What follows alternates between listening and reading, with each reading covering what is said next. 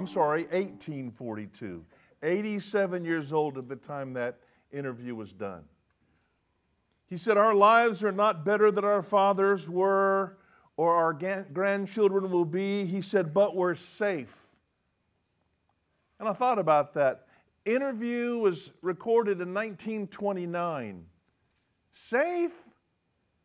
They were just about to see the stock market crash and the Great Depression. Safe? 675,000 Americans died during that influenza pandemic, six times worse than COVID. Safe? 1929, a young Austrian politician by the name of Adolf Hitler was coming to power and would rip Europe in half. That old man said, We live in a world of change. Boy, that's the truth. Our culture has changed and is changing drastically, in case you hadn't noticed. We had dinner with our son and daughter in law last week and talking about how we've seen things change in our lifetimes. It seems like not very long ago there was a very strong moral infrastructure in our country. Good and evil were very easy to recognize. There was a very firm difference between right and wrong, but that's, that's gone now. We talk a lot about culture. It's from the Latin word cultura, which means to till or cultivate. And when we talk about culture, we're talking about something that we're trying to reproduce. And usually we talk about the disintegrating secular culture and the things they're trying to reproduce. But the truth is, folks, the church also has a culture.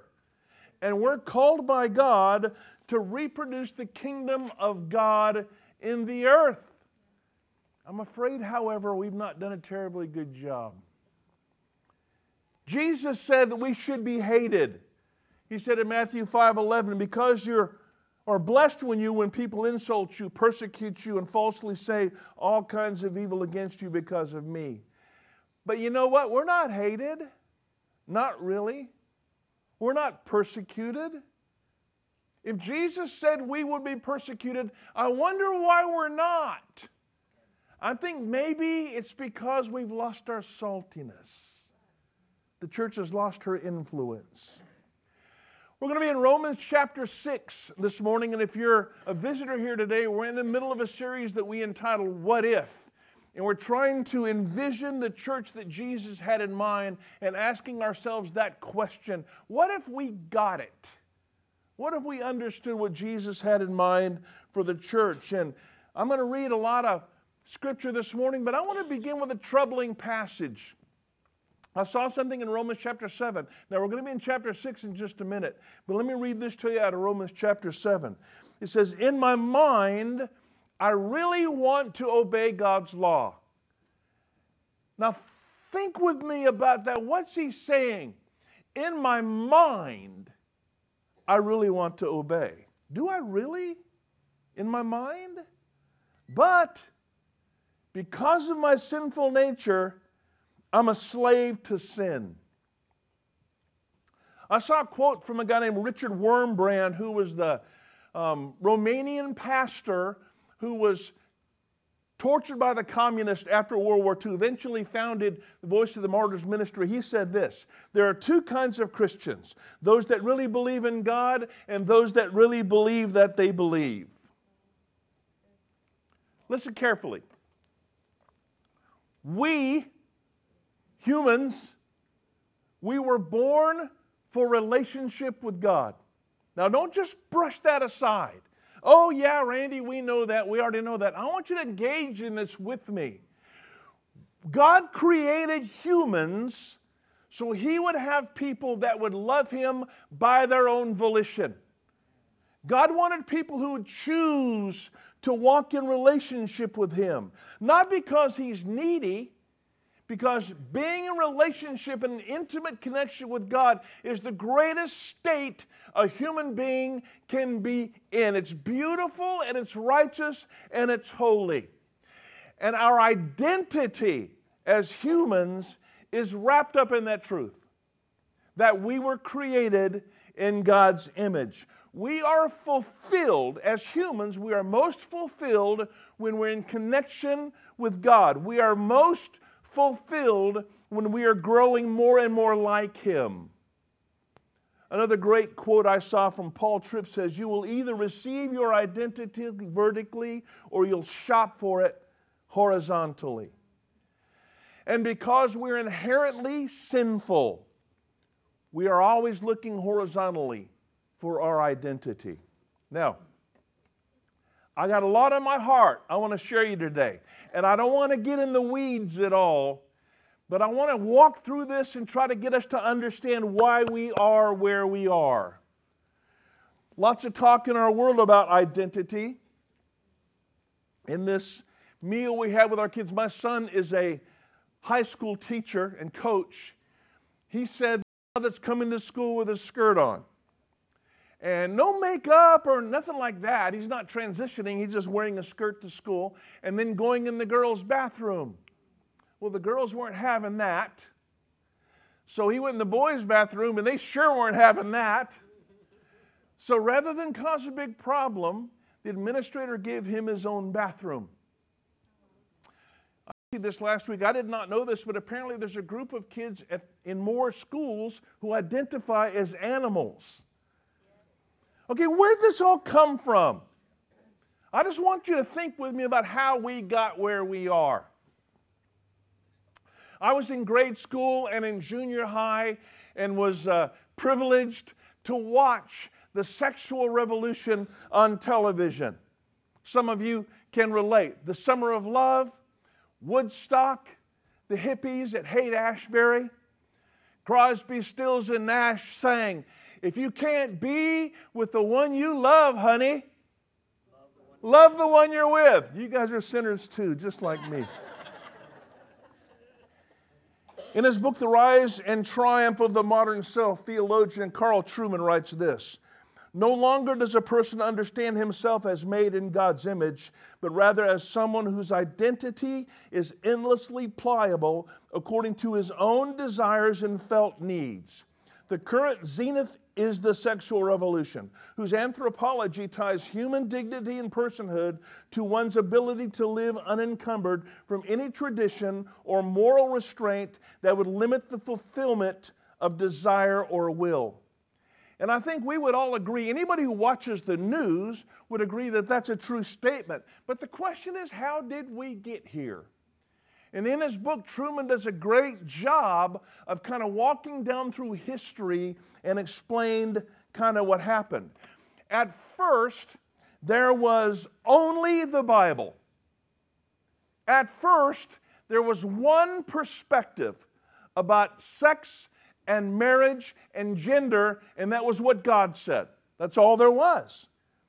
But things began to change rapidly about the 18th century in what historians call the Age of Enlightenment. When philosophers like Jacques Rousseau said um, the philosophy of modern expressive individualism is what's happening now, he introduced a concept called self love. And Rousseau said that humans are fundamentally good, it's society that corrupts them. But that is exactly the opposite of what the Bible says in the book of Genesis. But you can see the cracks in the system. And then in the Romantic area in the 19th century, poets like Wordsworth and Blake and Shelley began to celebrate what feels right in the human heart. On down to the early 20th century with Nietzsche and Freud, where Sigmund Freud um, claimed that the sex drive is at the core of what it means to be a human. Freud said the happiest person is one able to freely indulge his or her sexual desires. And then, of course, some of us grew up in the 60s and, and we saw when women's liberation came to the forefront and birth control pill became very um, accessible and acceptable. Between 1960 and 1975, Playboy sales went from 1.1 million issues to 5.6 million issues. The divorce rate in America doubled between 1960 and 1980. We know, of course, that abortion was legalized in 1973 via Roe versus Wade. And in the 1970s, the middle 1970s, the only moral boundary for sex was consent. Question Where was the church? In 1996, President Clinton signed the Defense of Marriage Act. The DOMA banned same sex marriage and defined marriage in America as a union of a man and a woman. And it passed with overwhelming support in both houses of Congress. This last December, 2022, the Respect for Marriage Act was passed. 26 years after the Defense of Marriage Act was passed, the Respect for Marriage Act overturned the DOMA. It requires states to recognize the validity of same sex marriage, and public polls say that 68% of Americans approve. Question Where was the church? Today, the definition of identity in our vocabularies revolves around sex and sexuality. In, in that, if someone is not free or allowed to express their sexual identity in any way that they choose, they are deemed the victim, victims of oppression. Also, our moral framework today is built around two principles personal freedom and do no harm. In other words, I ought to be allowed to do whatever I want, wherever I want, with whomever I want, as long as it doesn't harm someone else. And biblical values have no part in this conversation at all because the Bible draws lines and our sexual culture rejects lines. And truthfully, it's easy to me to see today why pornography is so, first of all, popular and pervasive because pornography presents sex as purely recreational. It's the ultimate expression of sexual freedom.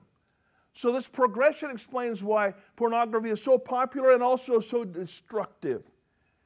Because pornography separates sex from the sacred nature in which it was created. Any deep, meaningful, intimate relationship, pornography is not about that at all. It dehumanizes and objectifies creatures who are lovingly created by God in His image.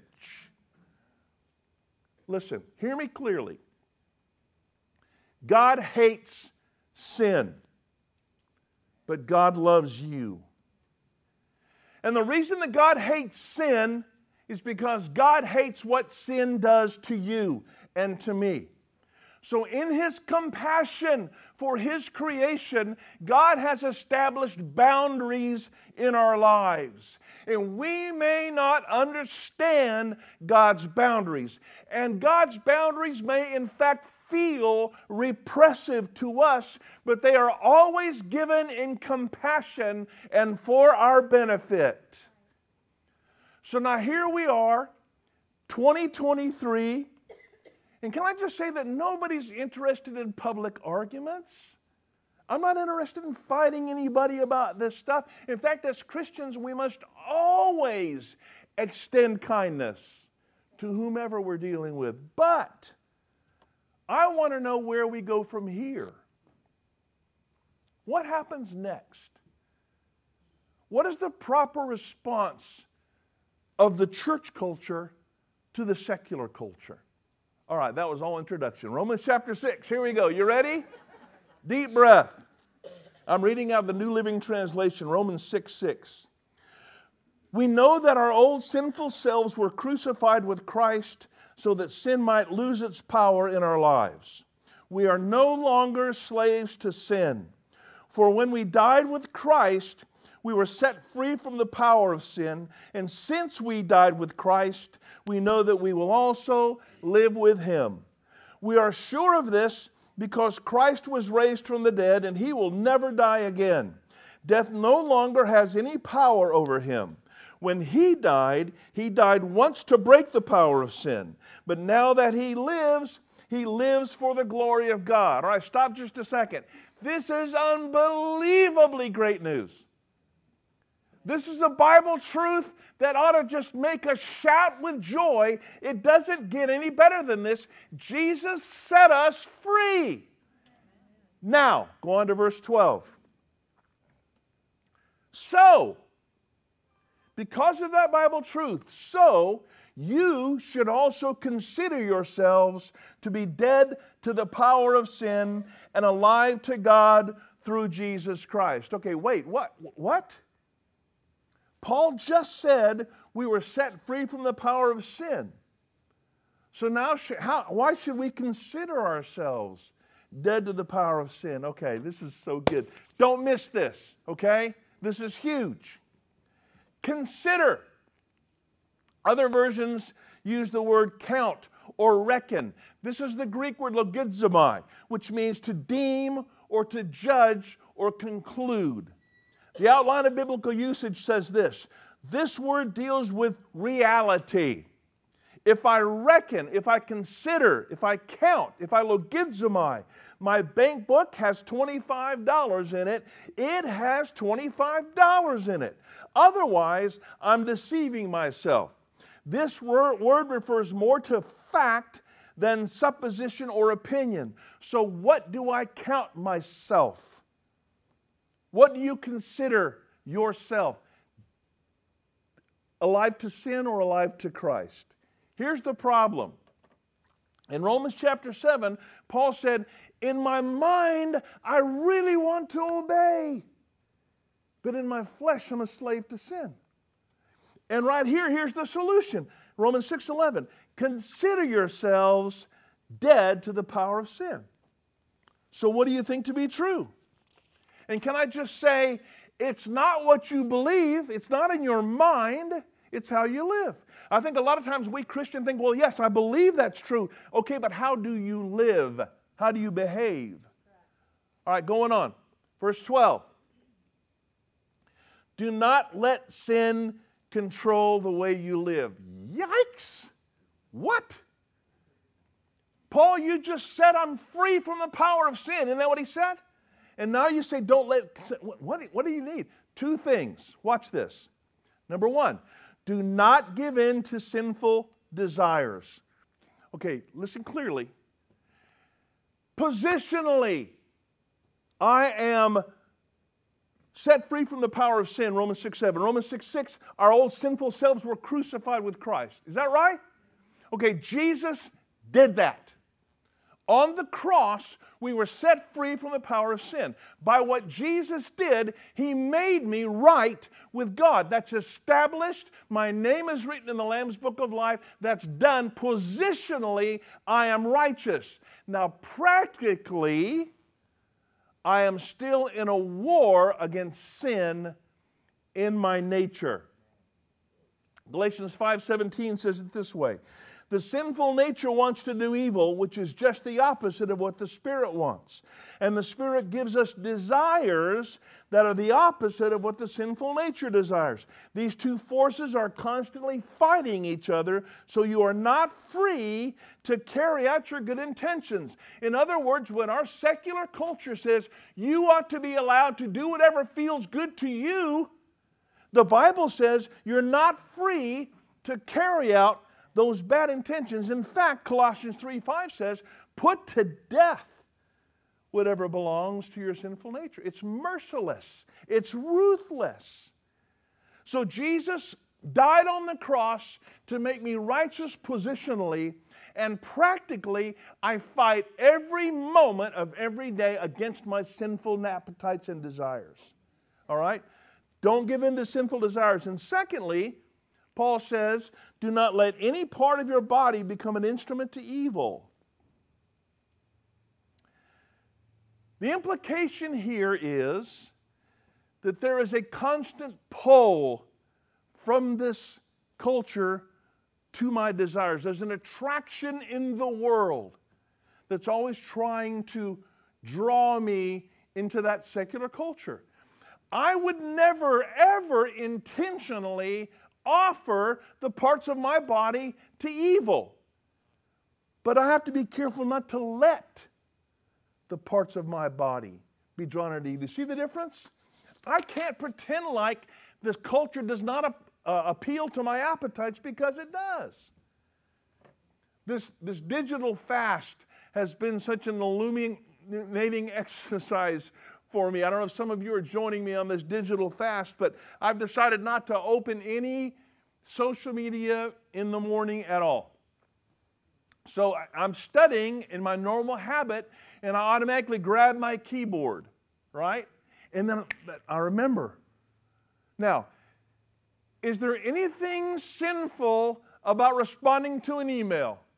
No. Is there anything evil about checking on a quote? No.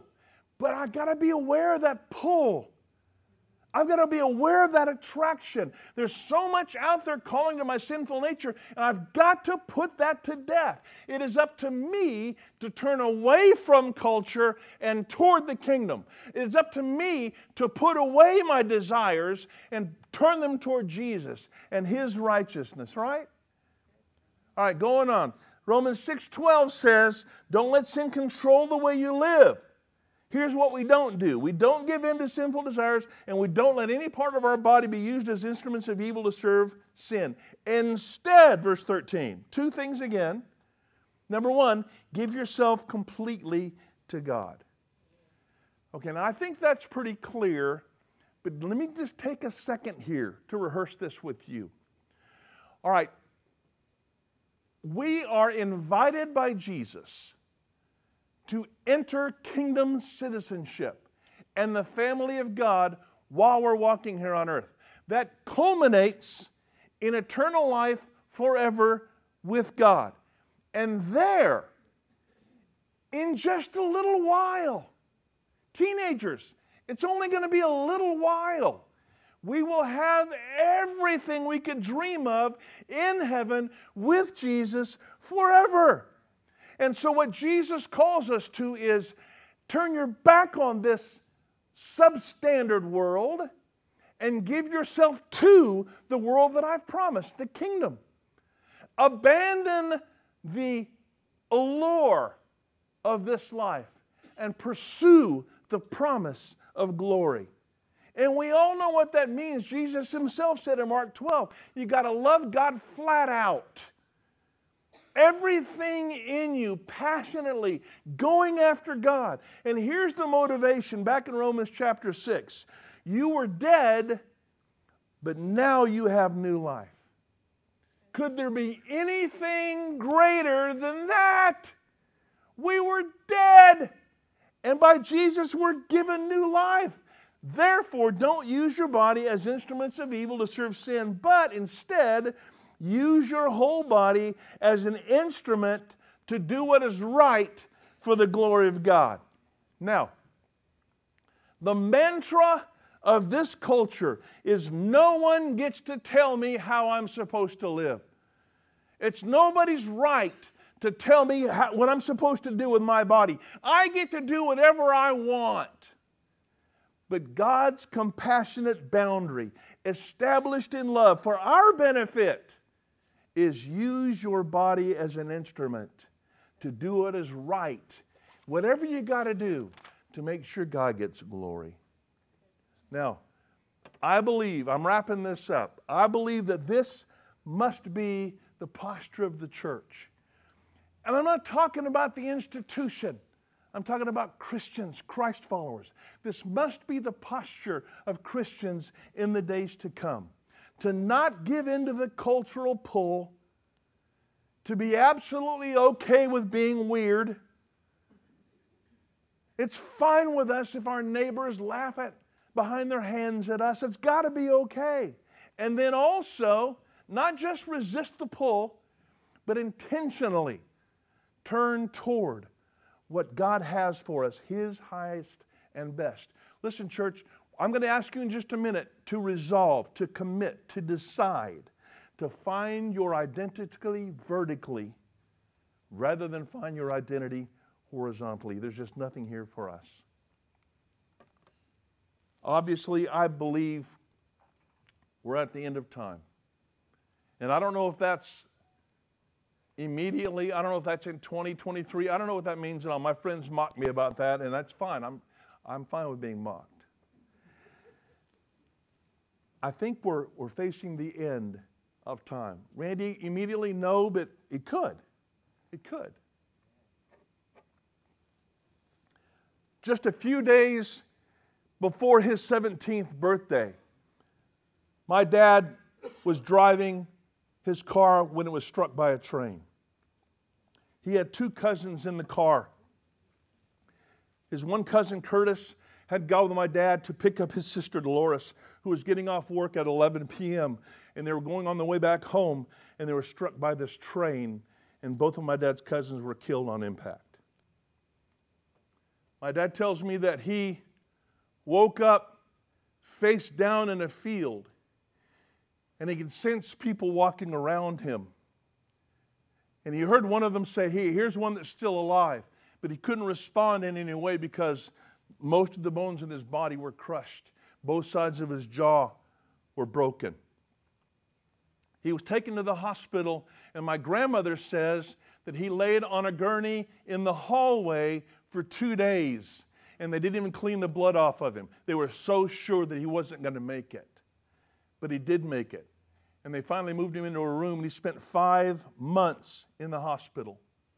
And for the rest of his life, my dad struggled with, with physical issues. And frankly, growing up, this is stunning to me because I never knew a harder worker in my life than my dad. But he had problems with his neck and his back and his legs. And so this child had a terrible tragedy that affected the rest of his life. I remember asking my dad, Dad, you can't see a train coming? And he said, Well, that was the days before barriers, you know, and it was kind of out in the. And he's going to say, Did you try to entertain the people? Or did you tell them the truth about what the Bible says, even when it's hard? God's going to say to me, Did you say what you thought people wanted to hear? Or did you warn them about the truth about what is coming? And I'm just telling you, church, that this world as we know it is ending. Jesus is coming. Please, please don't miss the warning signs. Heavenly Father, we are living in crazy days. And we're all very, very busy, and it is so easy for busyness to become distraction. And it's so easy at the end of the day to lay our head on the pillow and realize we never gave a thought to the kingdom. We're so wrapped up in life that our priorities so easily get disordered.